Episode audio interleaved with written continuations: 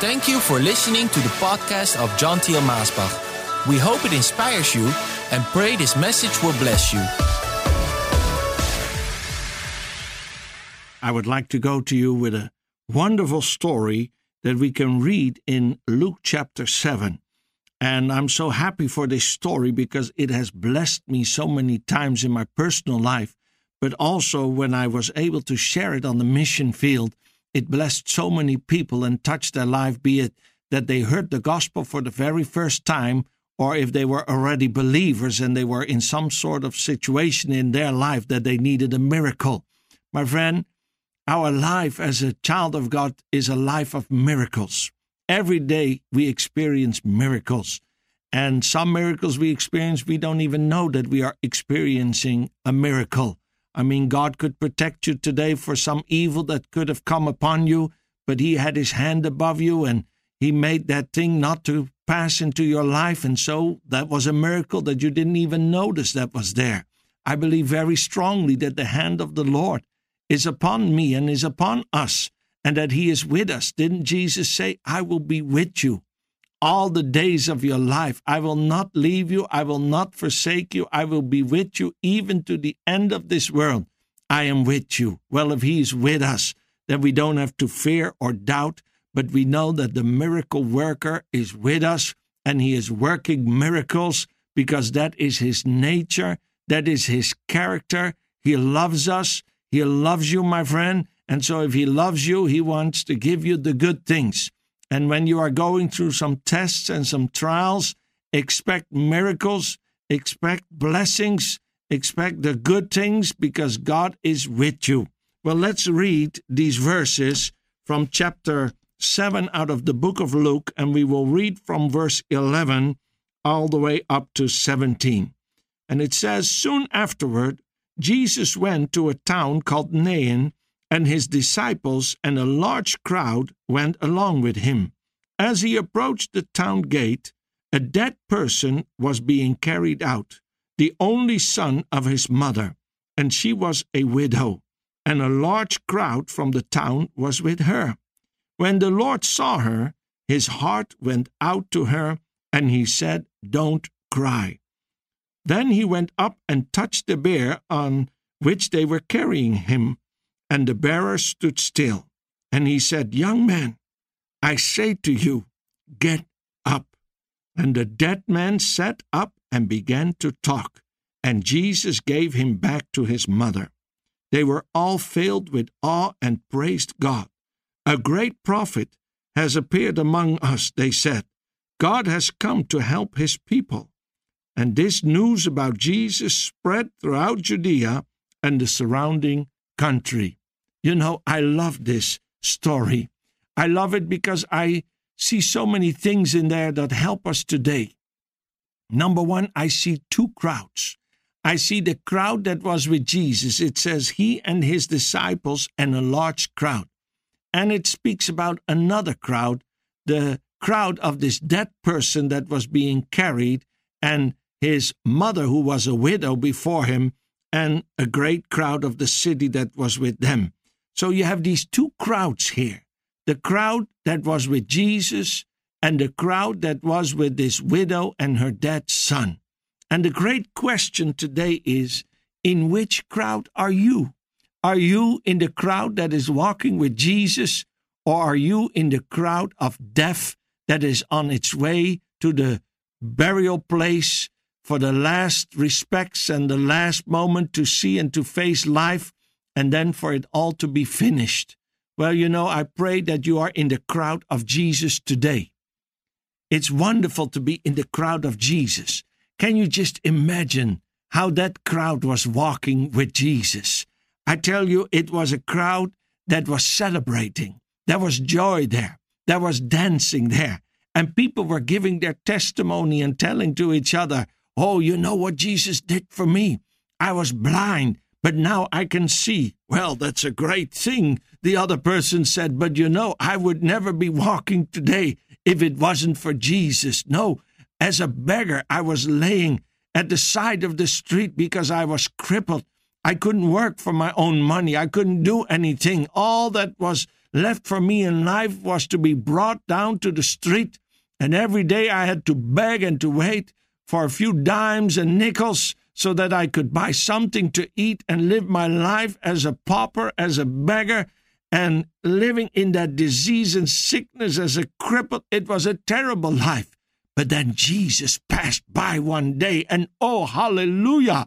He touched me, and I was healed of my crippledness, and I could walk, and I rose up, and now I'm walking and dancing. Oh, hallelujah! Well, another friend says, Well, you know what happened to me? Oh, I was a leper and I couldn't even come in touch with my own wife, with my own family. I couldn't hold my children. I couldn't embrace those that loved me, and nobody could embrace me. And I couldn't even live in my own house. I was a castaway. I was living on the side of the village, and everybody was afraid of me. And whenever I went to get some water, I had to cry out, unclean, unclean, unclean. And everybody got afraid and they would run for me and they would grab their children and run away from me like I was some sick, filthy person that they didn't want to communicate with and didn't want to touch and didn't want to see. But you know, Jesus came and oh, he was not afraid of me.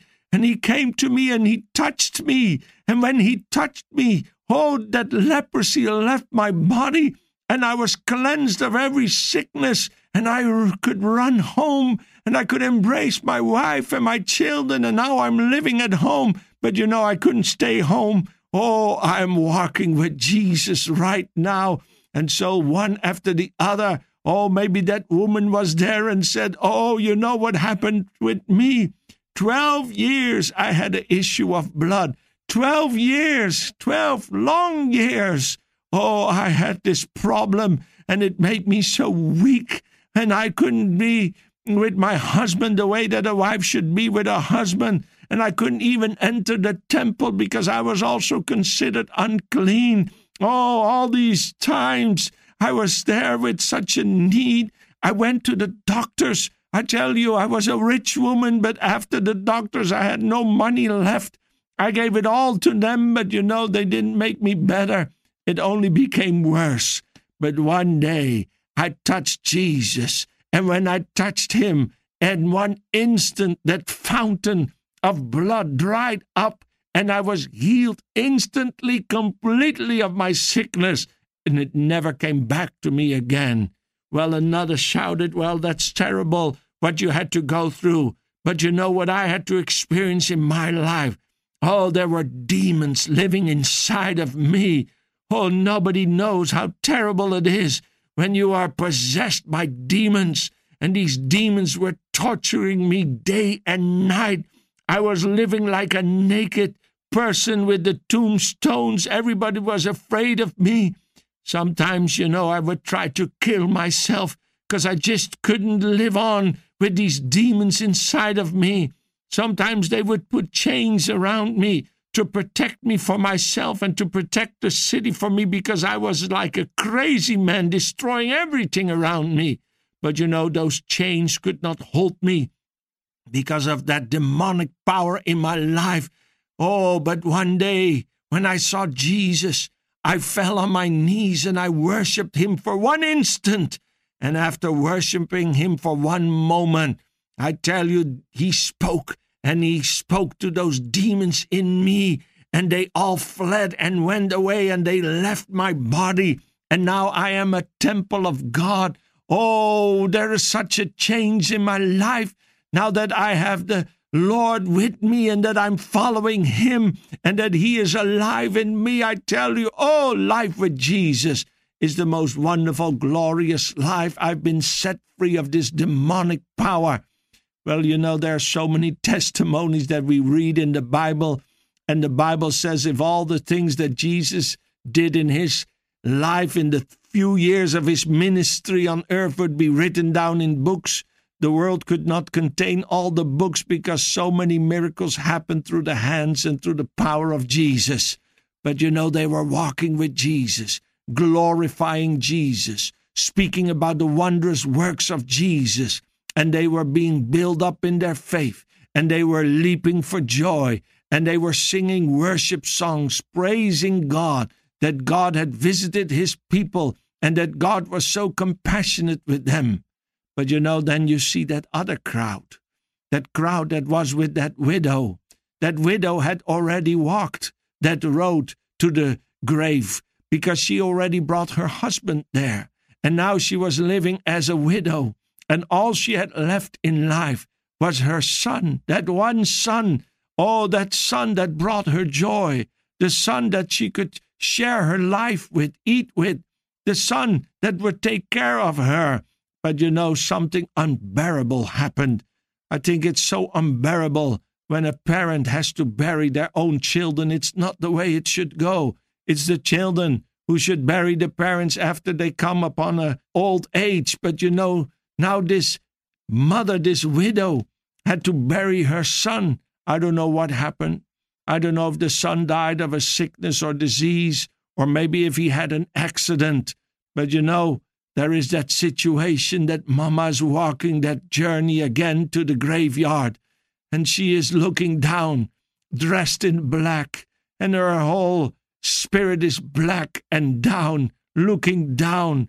Oh, her pride and joy, her son has been taken away for her, her husband already gone. What's left in life to live for? Why should she continue on? Oh, if she could just take his place, if she could just lay beside him and be buried with him, it would be okay for her, because all joy and all reason and purpose for life was gone. Oh, you know, that crowd was with her. They felt so sorry for her. And that whole crowd was dressed in black and they were crying and shouting and yelling all these cries of sadness and mourning and sorrow, and they were walking to the grave. Just a few more steps, and he would be put in the ground, and it would all be finished. Just a few more steps, and that would be the end of it down here. Oh, she was walking there. And then, you know, I read that these two crowds, they met each other. There is on that one side the crowd representing death, hopelessness, and on the other side, there is that crowd with Jesus representing life and hope and joy. And they met each other. You know, this is what needs to happen today. These two crowds are in the world today. You have the crowd of death. Oh, people are like zombies because you know the Bible says that if you have not Christ, you don't have life. Oh, so many people, they are living but they are living just in their body, in the flesh, but their spirit man is dead, and they are already with one foot in the grave. Maybe they have a few more years to go in this life down here, but after this life here, it will be darkness and sadness for eternity. Yes, they are walking towards their own funeral place. They are walking towards their own end down here, but then it's not finished yet, my friend. The Bible says that when we die, you either go to heaven or hell. You're either lost or you are in the kingdom of God and His joy and presence forever, or you are banned from His presence for eternity, and you are in darkness where the gnashing of teeth is, and where there's the terrible, terrible burden of darkness and pain and suffering. Oh, all people are walking towards that funeral place. Oh, but they don't know it. They feel alive because their body is alive, but they don't know they need a meeting with Jesus to be made truly alive. And you know, on the other hand, there are those in this world today who have already received this life of Christ. You are not fearing the grave. You are not fearing death. You are not fearing Satan because you know that your name is written in the book of life. You know that you have been saved by the blood that was shed for you. Jesus Himself upon the cross of Calvary. And you know He paid the price for you and that He brought you into eternal life when He came alive in your heart and in your spirit. Oh, you know, these two crowds, they need to meet. And I'm praying they're meeting each other today, right now, through this broadcast as I'm speaking to you. Oh, my dear friend. Oh, these two crowds, they met each other. And first of all, it says Jesus saw her. And when he saw her, he felt such compassion and love for her. He saw her suffering and her pain. Oh, my dear friend, when Jesus sees us, he doesn't merely look to the outside. No, he specifically looks to the heart of man, and he sees all things. He sees our past, our present, and our future. He sees us in our heart. He knows the depth of our heart, and he knows when we are lost, when we are suffering, when we are in pain, and he is filled with compassion for us. He saw this woman, he saw her in her need, and then he speaks these words and says, You can stop crying now. How, how can somebody tell a widow who is bringing her only son to the grave, You can stop crying now? I mean, these sounds like foolish words. These sounds like words that don't have compassion in it at all. How can you tell me to stop crying when you know the need that I have, when you know the sorrow that I'm in? But he could speak those words because he, in other words, says, I am here, woman.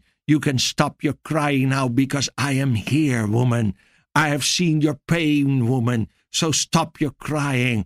I see your need. I see your hopelessness. I see the situation, but I am here.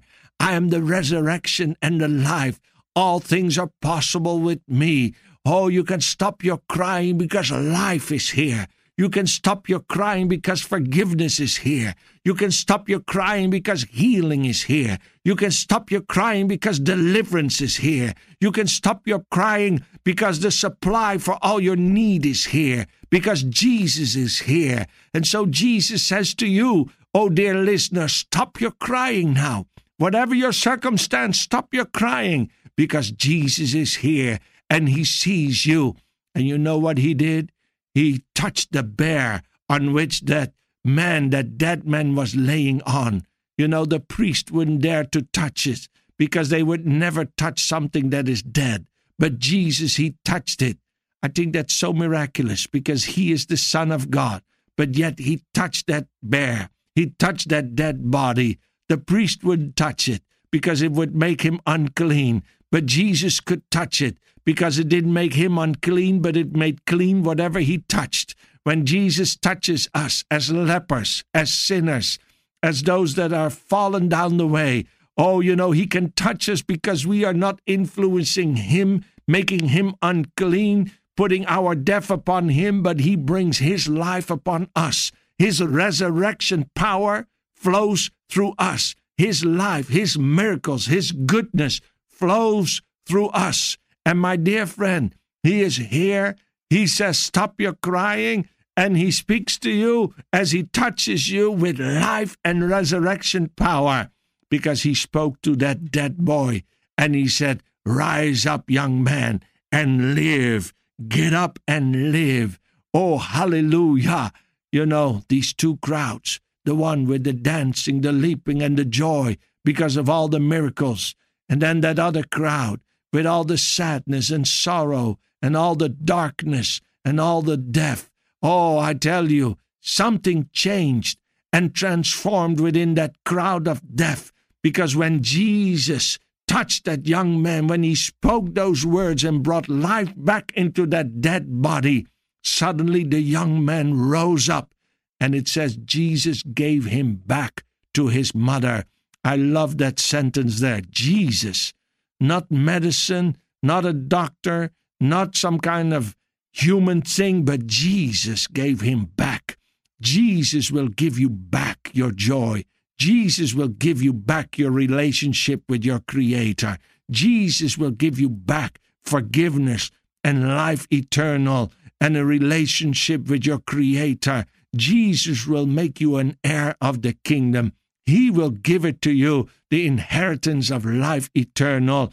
And so when that boy was given back to his mother, suddenly that crowd of death changed. Suddenly they started leaping and jumping and shouting and praising. There were no more words of sadness. There was no more crying there of sorrow. There were now tears of joy. There were now shoutings of praise, and they were glorifying the Father. They were praising Him for the great, wonderful miracle and the visitation of God to that place.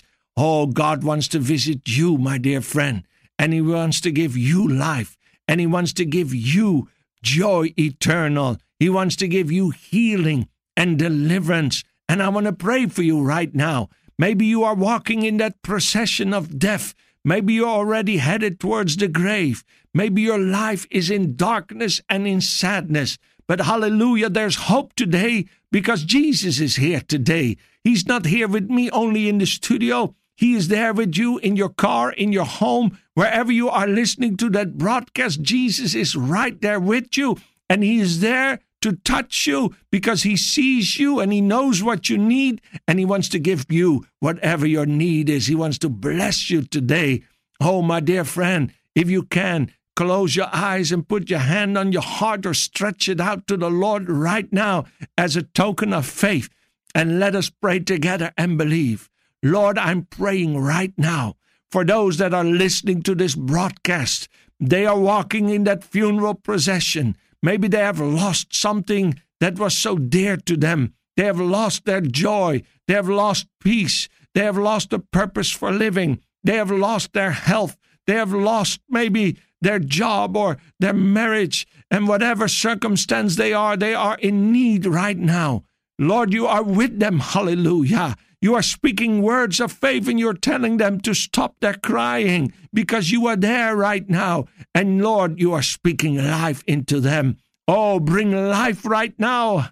Oh, Heavenly Father, because of the wonderful sacrifice of your beloved Son, bring life to them right now. Bring supernatural power to them right now. Resurrect them, Lord. First of all, forgive of all sin and iniquity. Save them, Lord. Write their name in the book of life, Lord, and bless them now with the eternal blessing, Lord, of that wonderful rebirth, Lord, and of eternal life, Lord, and make them an heir of the kingdom. Lord, heal their sick body, heal their broken heart, heal their tormented mind, Lord. Deliver them of demonic activity in their life. Lord, bless them now Whatever their need is, Lord, in their marriage, in the lives of their children, whatever their need is, Lord, right now, touch them with your divine life. Do it, Lord.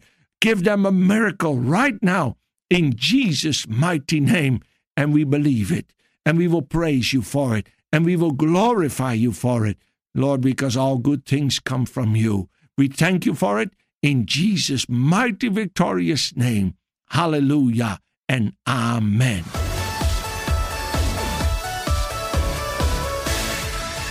Thank you for listening to this podcast. Do you wish to listen to more messages? Go to themessagestation.com. Also visit us at maasbach.com.